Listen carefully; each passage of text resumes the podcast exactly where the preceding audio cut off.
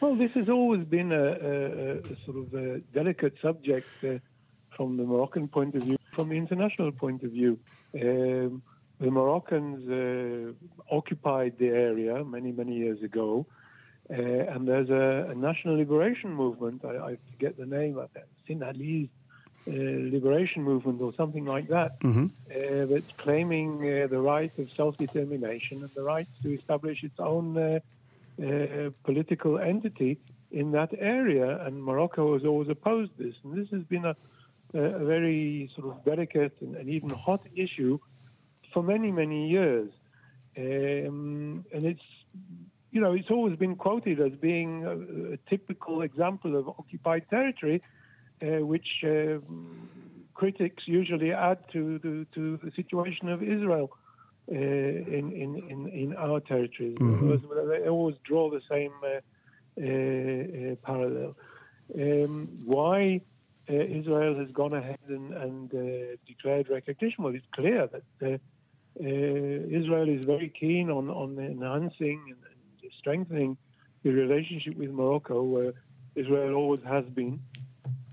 And uh, since this is uh, one of the major issues that the Moroccans consider to be uh, a, a, very serious uh, uh, reason for uh, establishing relations. Mm. So Israel has, has, agreed to do this.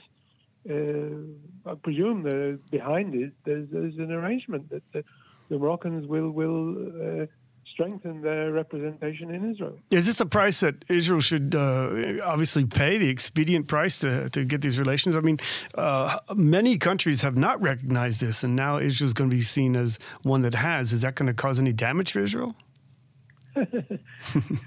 well, you know, to a country that, that, that every day is considered to be causing damage uh, for, for, for, no logical reason, but, but uh, you know, one more one more reason won't uh, uh, won't tip the scales in particular.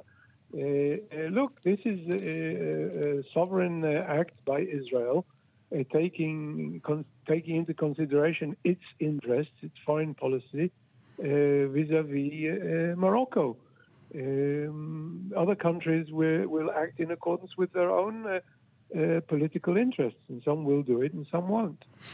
Now, Israel, Morocco, uh, Morocco sort of lagged behind with the Abraham Accords, and yet they did join us. And I'm sure that uh, uh, you know the Israel's Knesset speaker was there recently, and we're even sending military attaches to Morocco, which I find very fascinating. So, I mean, this must be really a, a, a very positive development for Israel. I think so. I think it should be viewed as part and parcel of the uh, Abraham Accords uh, framework, uh, in the hope that. Um, the, the, the, framework will be extended soon to other countries. Mm-hmm.